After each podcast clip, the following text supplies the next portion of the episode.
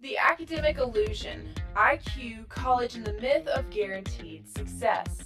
Why college's promise of paving a path to a successful life is turning out to be a lie propagated by older generations, conventional wisdom, and academic professionals. Whether it's crippling debt or the inability to find a job, college graduates are feeling less and less rewarded for their hard work. Let's get into it.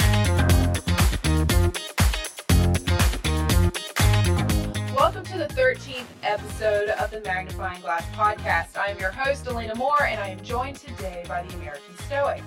However, this is not an unlucky episode, as you might think from the number. Today, we are actually going to look closely into the myths of college, the struggles young people face, and what parents, grandparents, and older generations can do to support and help wake up the younger generation during this crucial point in their lives. So, before we start talking about a lot of the meat to this episode, I want to highlight some of the myths that are passed down from older generations. Something I was told a lot before I went off to college. And now hindsight of course is 2020. I still hear it today and it grates my nerves even more. So let's get a few of these out of the way. The first one, college makes you more intelligent. I don't think that there's a dumber take on on this list that we're going to go through of myths that we're going to talk about. Uh, scientifically, obviously, just because IQ stays relatively the same from your childhood through your adulthood, and so it's obviously not going to make you more intelligent. What we do see is that there was a historical correlation between the more intelligent people were the ones that went to college, whenever only 2% of the population had a college degree. So that that causality, the, there was a correlation there, and that got miscontributed to a causality, which I think is probably what led to this myth. But just facially, this is one of the dumbest ones that y- you can hear. But it is still very, very persistent, particularly from parents and grandparents that are really trying to, you know, do the right thing by their kids and what they or what they think is the right thing by their kids, which ends up being a little bit harmful. Yeah, I really feel like I lost a lot of brain cells, which just made me more angry after the fact of thinking I just spent tens of thousands of dollars or hundreds of thousands, however you want to look at it, uh, to get dumber. But okay. I, I, I agree. I think I probably, I think it probably was a net negative on my attention span and intelligence and critical thinking abilities just because of how inundated you are with stupid things from professors and classmates alike. and there was a video that went viral of something similar. Yeah, there was a video that was actually up on YouTube a couple of years ago, but it's kind of recently, last month or so, made the rounds again of this this 18 year old kid, probably from Middle America, working class family. He joined the Marine Corps right out of high school, and he's part of this cast of six random strangers that are brought together, and and they're asked to rank each other based on where they think they will land on the IQ spectrum, and then they reveal, okay, now where do you actually rank? Which one of you is the smartest? Which one of you is the dumbest? Well, the group universally ranked this kid, this you know white veteran, joined the Marines right out of high school kid, as the dumbest, and he ended up having an IQ of 131, uh, so top two or three percent of the population, I believe. And in comparison, there was a PhD student who worked in, I think it was biotech engineering, who was the dumbest one of the group, but who, throughout the process of whenever they were trying to rank each other, was just pontificating about how you know smart she was, how demanding her job was, how demanding her her education was, and how nobody, none of the rest of them could have done this. And so obviously she was the smartest. And then watching her get basically just dumped at the end of the line with one of the lowest IQs was funny, but it, it, it does kind of go to show this point. It just doesn't matter how big, you know, how good of a college you went to, or or what degree specifically you have. or even how many of the degrees that you have. I hear so many people all the time. I have a PhD in this. I have a master's in this. I've got three PhDs in this.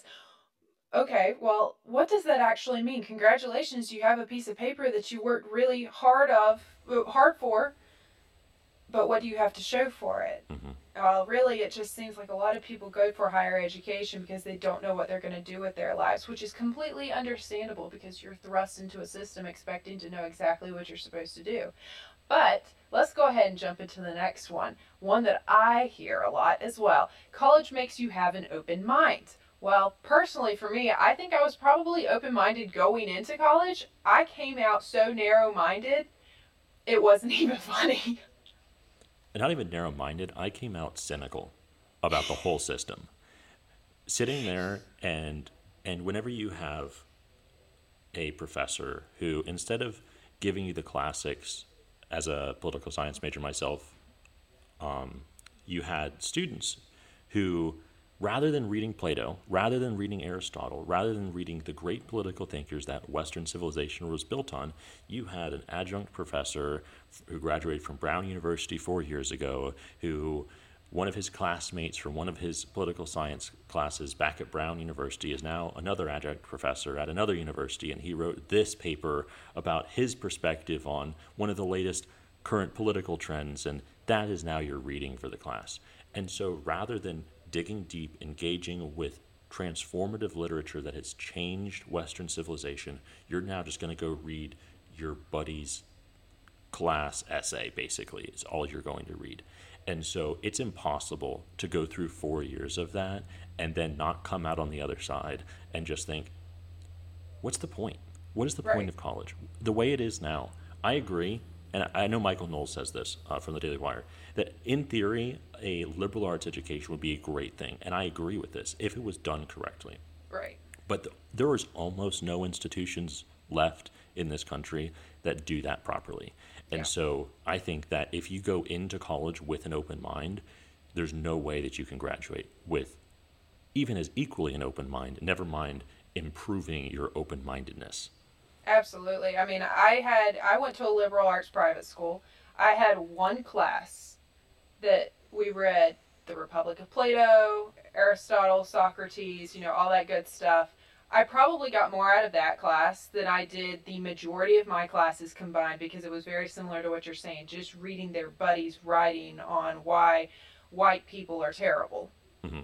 Or why eating should be uh, a justifiable coping mechanism for horizontally challenged people during a time of political strife when Donald Trump is president. I mean, the the stuff that you can read in college would honestly blow the minds of anybody who is over the age of 40 just because academia has changed so much in the last 20 25 years. And you have to pay for these books whether it's online or in person. I rented all of mine because I couldn't even afford to rent it. Mm-hmm. Just, I, I, didn't even buy books half the time because I knew that I wasn't even going to be necessary and I wasn't going to read them anyway. And it, the whole thing is a joke. Uh, yeah. I, I cannot stress enough. College right now, again, for 95% of degrees, again, there are some uh, aerospace engineering, things like that. There are valuable degrees that you have to go if you want to pursue that field. And I'm not in any way knocking those fields. But for the majority of kids today who either don't know what they want to do or they want to pursue something like marketing or political science, like I did, or, or anything like that, there's no real benefit from going to college because you're not going to learn any real world skills. You're going to saddle yourself with debt or you're going to work your tail off for four years to pay for your own way through school and still have nothing to show for it. But if you work that hard and you took that 30, 40, 50, 60,000 dollars that you're going to put into your education, even that's just if you go to a state school for in-state tuition. Yeah. Don't forget about going to a private school or for out-of-state tuition. Mm-hmm. You think what you can do with that. You can start a business for way less than sixty thousand dollars. And so I just think that the the return on investment for college is just not there anymore. Yeah, you were really cynical in high school. I didn't think it could get worse. Oh, oh, how I had no idea. Never bet against me. yeah, yeah, I learned that. All right, so for my favorite myth, our final last myth, of course, I saved my absolute favorite, the one I heard constantly, still do. College is a necessary life experience. It's an experience. You're I don't going know what that for means. the experience. I don't know what that means. Like I still don't, what what what what type of experience is it? I don't I don't know what type of experience it was supposed to be. I don't, I, mean, I don't know if it's if it's the academic experience or the sh- social experience. Either way, neither of them are good experiences. Uh, and they're definitely not necessary. I mean, to put the word necessary in front of a statement, that is a strong statement. there are very few things in this life that I would say are necessary, right? You have, according to this list, right, you have food, water, shelter, and getting blackout drunk on Tuesdays. I mean, that's Yep. just that's the list. There's four things that you have to do. I don't I don't understand the point here. Again, I think this is just going back to the first point. I think this is just a generational misconception where you have people who, you know, they're in their 60s, they during, you know, in their lifetime whenever they were going to school, this was considered how you got a leg up if you wanted to be successful. Now everybody has a bachelor's degree. And I it's s- also how you meet your spouse. I heard that one a ton uh, about them meeting their I hope spouses and their significant. Absolutely not. if that's where you're looking, buddy, I have some serious questions about your life choices. Let's not do it. Okay, so what college actually is like? Uh, the best way I can summarize this up to keep it short and sweet, the left does a great job at manipulating logic and integrating emotion. We'll keep it like that.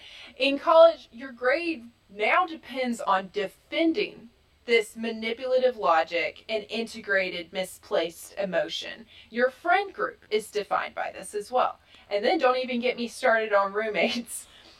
Your comfort in your living situation highly depends on this and your beliefs as well. So, even once you're done outside of the classroom, once you're done with your extracurriculars, where do you go home to? Most likely the same thing you were just shoved into all day. It's amazing the amount of ways college bombards you with a secular, progressive worldview. Going back to the first point about manipulating logic and integrating emotion, perfectly said because that's exactly what happens. But also, I don't know if people really understand just how pervasive this is. Mm-hmm. I was taking a politics in film and fiction class in which I was basically forced to defend liberals and attack conservatives. There was a film that we watched in that class. I can't remember what the name of it was. It's, it's kind of a recent film, and in it, the elites, literally the elites, this is not me using current political jargon, in the universe of the, of the movie, the elites basically kidnap these everyday blue collar Americans, drop them on an island, and then they proceed to hunt them. And so I basically took this and we obviously have to write an essay on this. So I took this and then I start uh, kind of dissecting how this res- relates to current political climate. You know, I, I think I brought up the the weaponization of the IRS by the Obama administration in 2010 against the Tea Party. I, re- I, I received a failing grade on this paper. Me and my one friend in this class, really in school, uh, that I had, we both received failing grades because we did not defend the liberal position in this movie. We were flat out told this. And so there is no freedom of thought, there is no dissension at all. You have to toe the party line. If you don't, you're not going to, in any way, have good grades, a successful social life, if you want to call it that, which we can, you know, debate that another day. And then, and then again, as you said, if you come back and you have roommates that are just engulfed in this, then there is no relief from this. You're just inundated 24 7, and that's really, really damaging. Yeah, it's, I mean, it affects you consciously and subconsciously. I took my freshman year an introduction to American government course. It should be easy, right? I mean, I've been around politics studying that. That's been my favorite thing to read into growing up. If I wrote a conservative paper, guaranteed C and below. If I wrote, and I tested this because I was new to the scene, I was trying to figure out, okay, how can I best work this? If I wrote an independent, unbiased paper, I could not get anything higher than a B. The only way I was ever able to achieve a, a B or higher was if I wrote a liberal paper. And that happened in my law classes, which politics shouldn't even really be a big deal at that point. You're just looking at legal basis. It, it really blew my mind, and it was really sad and depressing, honestly. I really want to get onto this next point, but you, you bring up an interesting point there at the end about politics impacting what should be objective studies within the field like law. I took a, a class from taught by a law school professor at the school, but he, he provides some undergraduate classes as well. Uh, Race, Color, and the Constitution, I believe it was called. Whew. And in this class, is, again, this is a, a law school graduate who had never practiced law. He had basically only been uh, a law school professor. That's his only real world experience. And he proceeds to absolutely denigrate Clarence Thomas. He's black, he's an elderly black man, and he proceeds to denigrate every decision that Clarence Thomas made that he was involved in that we studied. And I mean, I am a very big fan of Clarence Thomas. I think that he's one of the best Supreme Court justices that we've had in the last hundred years. And I actually gave a biographical narrative on him at, at one point in my life. Uh, but it was just amazing to watch that the vitriol that this these progressives had mm. for Clarence Thomas, somebody that you know, based on his ethnic group, should be celebrated by them. There, no, it's all about politics. It's always all about politics. Just because his politics are bad, everything else goes out the window. And so it's just interesting because you see these these hierarchies of their ideology come through, and it just ruins every class, even ones like you said that should be objective, mm-hmm. still ruins them.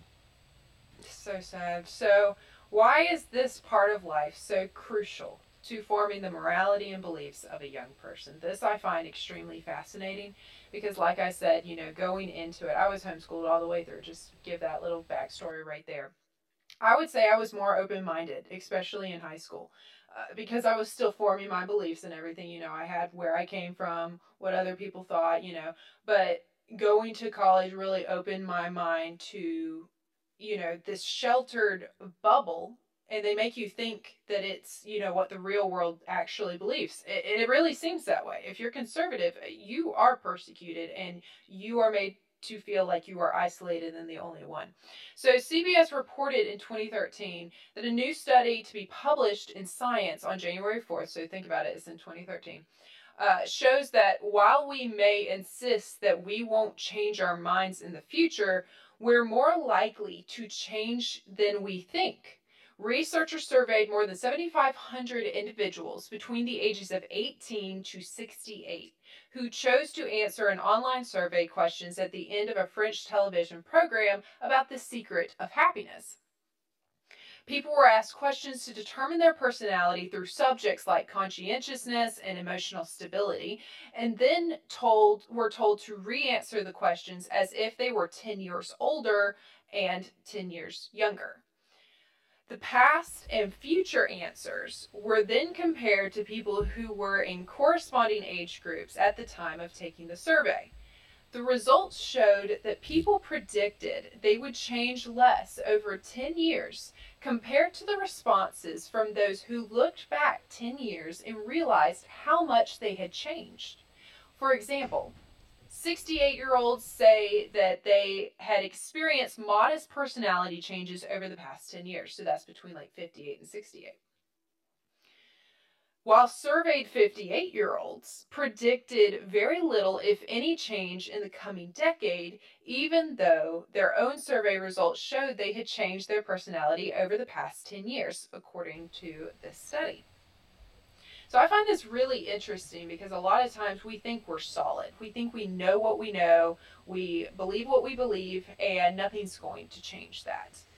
But when you look back at it, we are nowhere close to the same person, I would say, 10 years ago that we are today, especially at such a young age. If I had if I look back at myself to when I was a young teenager, I see some similarities. I think my core probably didn't change, but I would say my beliefs definitely became stronger and more narrowed and understood.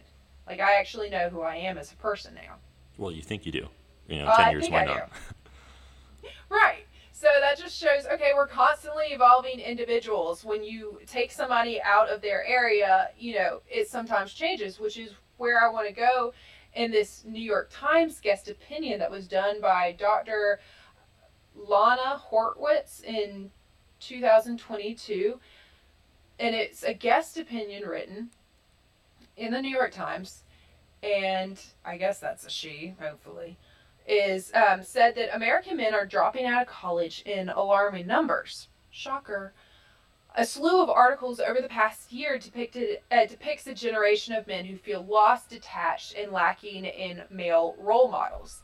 This sense of despair is especially acute among working class men, fewer than one in five of whom completes college. As a sociologist of education and religion, I followed the lives of 3,290 teenagers from 2003 to 2012 using survey and interview data from the National Study of Youth and Religion and then leaking those, that, those data to the National Student Clearinghouse in 2016.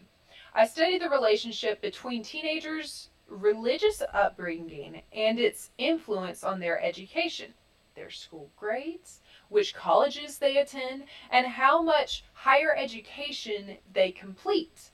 But here's the interesting part that she goes on to say However, teenage boys from working class families, regardless of race, who were regularly involved in their church and strongly believed in God, were twice as likely to earn bachelor's degrees as moderately religious or non religious boys. End quote.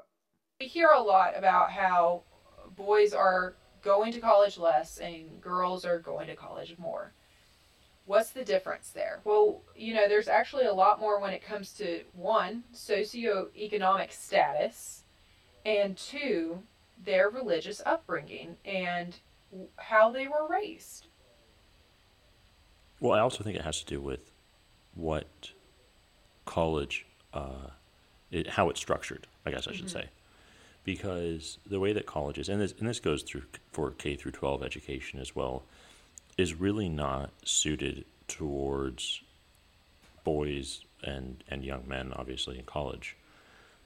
And so, the longer you go in that, and then you factor in, particularly whenever it comes to uh, the current curriculum, I'll, I'll say, in college, where you have denigration of, of men, particularly white men, uh, and you have this whole victim mentality, this victim hierarchy being preached basically by every higher institution of learning in the country, it's no wonder there's a lot of different factors that, that kind of lead guys to be more inclined to drop out. Not not least of all, they're way more likely to become entrepreneurs as well. Mm-hmm. They're they have a higher risk tolerance, so so they're way more likely to take that route. Manual labor, obviously, construction, uh, any of the skilled trades, anything like that, all dominated by men. So they have a lot more options open to them if you want to look at it like that, that don't require a, a college degree. And then, and then, as you said, it, it's kind of interesting because I wouldn't necessarily think that religious, strongly religious uh, boys would be more likely to earn bachelor's degrees. You know, my, my intuition would almost kind of say the opposite.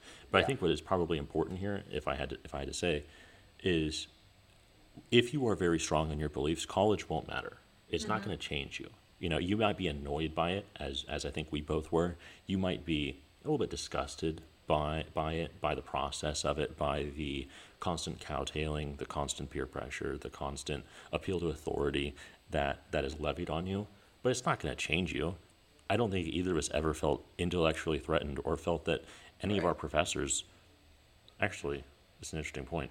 I don't think that I was ever impressed intellectually yeah. by any one of my professors and that's a real problem, right? Because if you look at, I've watched a lot of TED Talks, a lot of online lectures from college professors, and the one thing that I find is that if I love the lecture, if it's something that's important to me, if it's an impactful one, especially, it always comes from somebody who I almost automatically respect and whose mm-hmm. intelligence is almost automatically apparent. And you just don't get that in college now. Yeah, I would say the very few that I respected was in the my communications major because I was a double. And I threw that bad boy on at the last minute just to get that grade point average up a little bit because my politics professors were so liberal and they knew my beliefs especially after getting to know me a while. And there were a few good ones I'm not saying there weren't but I would definitely say the ones that I was most interested in was when we were not talking about politics. I did not know their beliefs, and they were actually teaching me something that I could use in my everyday life. But it's very hard to find that. And like I said, I went to a liberal arts private school. These bigger colleges, I mean, it was a struggle there. These bigger colleges, it's going to be even more difficult to find anything intellectually stimulating. It was hard for me. Mhm. So, what kids are going through? It's tough. It's rough. I mean, I know it was extremely difficult for me because I was working multiple jobs and having to deal not only with the peer, peer pressure, the professor pressure, the life pressure, pretty much everything that you can think of. And there wasn't really much support except for my parents, I would say, especially my mom. And I think that's where the biggest impact comes into. And obviously, this is my personal opinion and from what I've seen with most, but Liam and I, you know, we watched a lot of our homeschooled counterparts and what happened after we graduated high school. Liam, you may have a different opinion on this, but I would say the vast majority with the opposite direction of how they were raised or how it was perceived that they were raised. Let's say that because we don't know everything.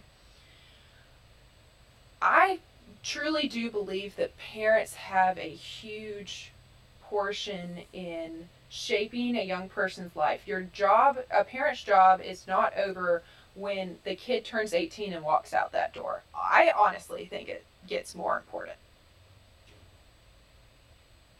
Well, I think that also, and I think we we have different perspectives on this. You know, especially, you know, the male female dynamic. I, I think at at this point, by the time I was kind of going through this, I had found, you know, my group of friends that that I talked with more about this. So I would say that that you know I, I definitely wasn't nearly as reliant on my parents for um, emotional or, or, or any kind of intellectual support, wh- whatever like that, things like that. I, I went to and I found other other uh, guys that I was that I shared perspectives and, and worldviews with.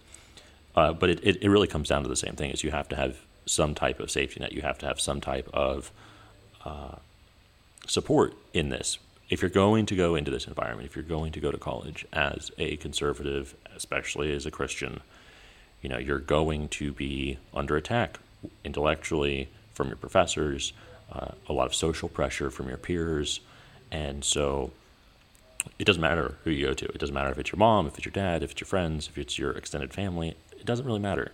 It, it just matters that you have it.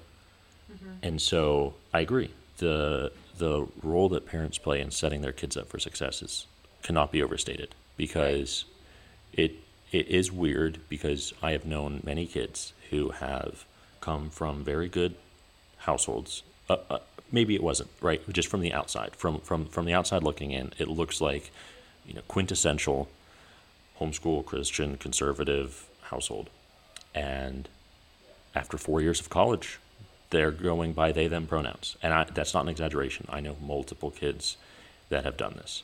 I, And- I mean, I had really close friends Yeah, and so gone off the deep end. You know there and this is a, this is a this is definitely a generational difference. There's others about why college is important and all of that that may not be this is 100% and you cannot tell me otherwise a generational difference of the prevalence of this type of ideology in the younger generation and just how pervasive and powerful it is.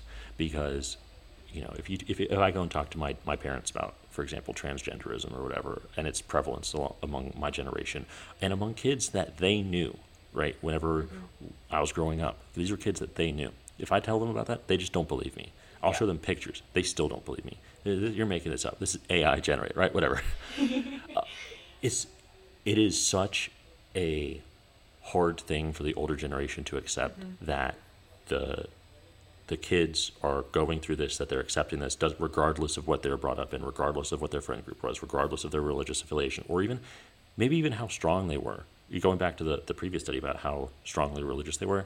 I, you know, I'd love to see that with, with some of these acceptance of, of social trends because se- seemingly from some of the strongest Christian families is where these kids are are co- going from all that one extreme of extreme Christian family with you know ten kids to ah well I'm a girl now I, I was a guy now I'm a girl Or even being a pedophile.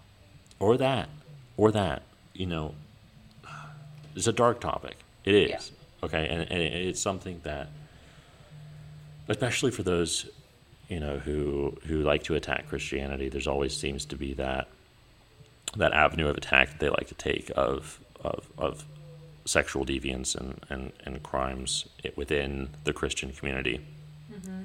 And it's it's concerning because I know that parents who probably did their best to raise kids had them turn out in ways that they could not have imagined whenever they started homeschooling these kids or started taking these kids to church. And and I feel really bad for them. You know, nobody's perfect. No parents are perfect. I mean, mm-hmm. my parents are far from perfect. Okay. Right.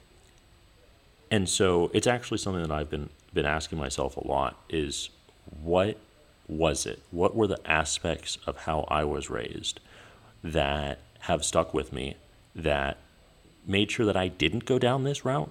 Mm-hmm. Because I don't feel like I was that different from a lot of these kids that yeah. you know are now going through hormone replacement therapy and growing their hair out and putting on dresses. And and that's we a little bit did concerning. Similar things together. Yeah, growing like, up. Yeah, we were all we were around each other, you know, and I, you know, guys wearing cowboy boots now, yeah. wearing high heels. Okay, this is very very strange things, and it's very disconcerting if you watch this happen around you. You know, and I've I've thought about it, like you know what if what if I have kids? How can I make sure that this doesn't happen to them, right? It's a serious concern, and and I don't think that people who haven't experienced it personally, and especially if you're older, it, it, it's hard to explain because this is such a new phenomenon. You know, it's trying to, it's like trying to explain the internet to somebody who was fighting in the Revolutionary War. Is literally how difficult this is. It just does not compute because 15, 20 years ago even, what was this? No, this wasn't a real thing. This was, you know, maybe a joke in some off-brand uh, adult cartoon, maybe, but now it's just mainstream and, and i think 25% of our generation now identifies as some sort of lgbtq plus right? And so it went from 0 to 100 real quick. And college yeah. has a huge play, a huge role to play in that.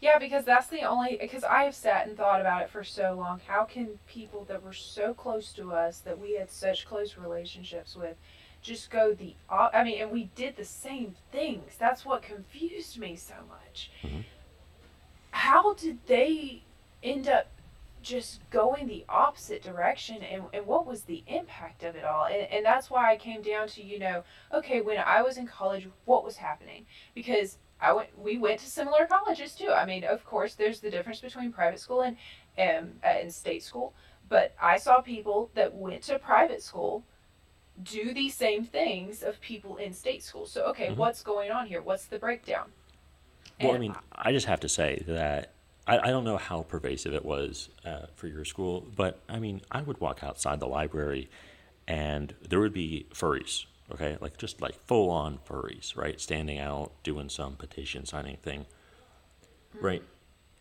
That is a weird thing to see, okay? That's. I still think about this. You know, you just have guys in speedos with bodies painted in silver paint. It's just yeah. weird stuff. Okay, and and going back to the whole idea that like, college is a necessary life experience, I didn't need to see that. I'd be happier if I didn't see that. Okay, it's just there's no real benefit to college. If I if if I had to say, you know, if you if you don't know what you want to do and you don't know what you're grounded in, you should not be going to college. Amen. Like that that if you can't answer those two questions for sure, don't yeah. go. I agree, and and this is an interesting study to pop on top of it when we uh, when I was doing some research in the the studies realm. So take it with a grain of salt, obviously, but I found this very fascinating. The Cut in 2017 wrote an article about uh, that was entitled "What Shapes Your Beliefs at 18, 35, and 50." They stated that according to a 2009 study in the Journal of Politics, parents who are more politically engaged and have consistent views on political issues tend to sway their children's politics more than parents who are less politically engaged or those who change their opinions on issues. Parental opinion also may influence some political topics more than others. Parents' views are especially influential regarding issues with a clear moral component, like prayer in schools. The question is which influences win out when parents' political opinions clash with the surrounding environment. In his study, Leones uh, analyzed a data set tracking the uh, partisan identities of almost 700 people at the age of 18 in 1965, age 35 in 1982, and age 50 in 1997. Afterwards, he examined how strongly certain variables, like parents' beliefs, spouses' beliefs, and the political leanings of the counties where participants lived, influenced the likelihood that someone would be Democrat or a Republican. This was his conclusion. The older we get, the more important political environment becomes. To test the strength of each variable, Leones used a seven point scale running from strong Democrat to strongly Republican. A participant's position on that scale at age 18, he found, was closely tied to the parent's political beliefs. A child with a strongly Republican mother, for example, would be an average of 2.25 points more conservative than a child with a strongly Democrat mother, while father's political beliefs led to a 2.5 point shift. By contrast, the red or blue identity of an 18 year old's home county had almost no effect on their affiliate, own affiliation. End quote. I find this really fascinating because it shows that, okay, you may live, let's say, for example, I live in a, a Democrat county what impacts me more the environment that i live in or the parents that i am surrounded by? And it really is the parents that form and it to take it even a step further what they stated in the beginning of this study which was the flip-flopping on political beliefs. If your parents are flip-flopping you're going to have more uh, they're going to have less of an impact on you. But if your parents have very strongly held beliefs that do not move are impassable, they are most likely going to affect you even more. So, what would I recommend for parents? Especially grandparents, older generations, you don't just have to be a parent to influence a young person's life. Trust me. The first one I would say is listen. Reach out, listen to that young person. Ask what's going on in their day. Use that Socratic dialogue. Get it going find out what they're going through, what they're dealing with, all those sorts of things. Ask those questions. That would be the second thing. The other thing is you could start maybe talking a little bit about your experiences or redirecting a little bit to, okay, well, how did that make you feel? Or, or what do you actually think about that when you compare your situation or, or what you're seeing here to, you know, a different situation? The biggest thing I would tell you is have patience. My mother had so much patience with me when I was going through some of the most difficult things that I've ever experienced in my life, to date at least. But I would strongly suggest you have to have patience. So many old, uh, people in older generations right now that are older, let's just say older than young people, do not have patience. I am so tired of hearing about uh, older generations complaining how stupid young These young, lazy kids just don't want to work anymore. I'm sorry, I can't, uh, don't have 10 cents to pay for a whole house right now. I wish. But now it's an average of 400,000. So.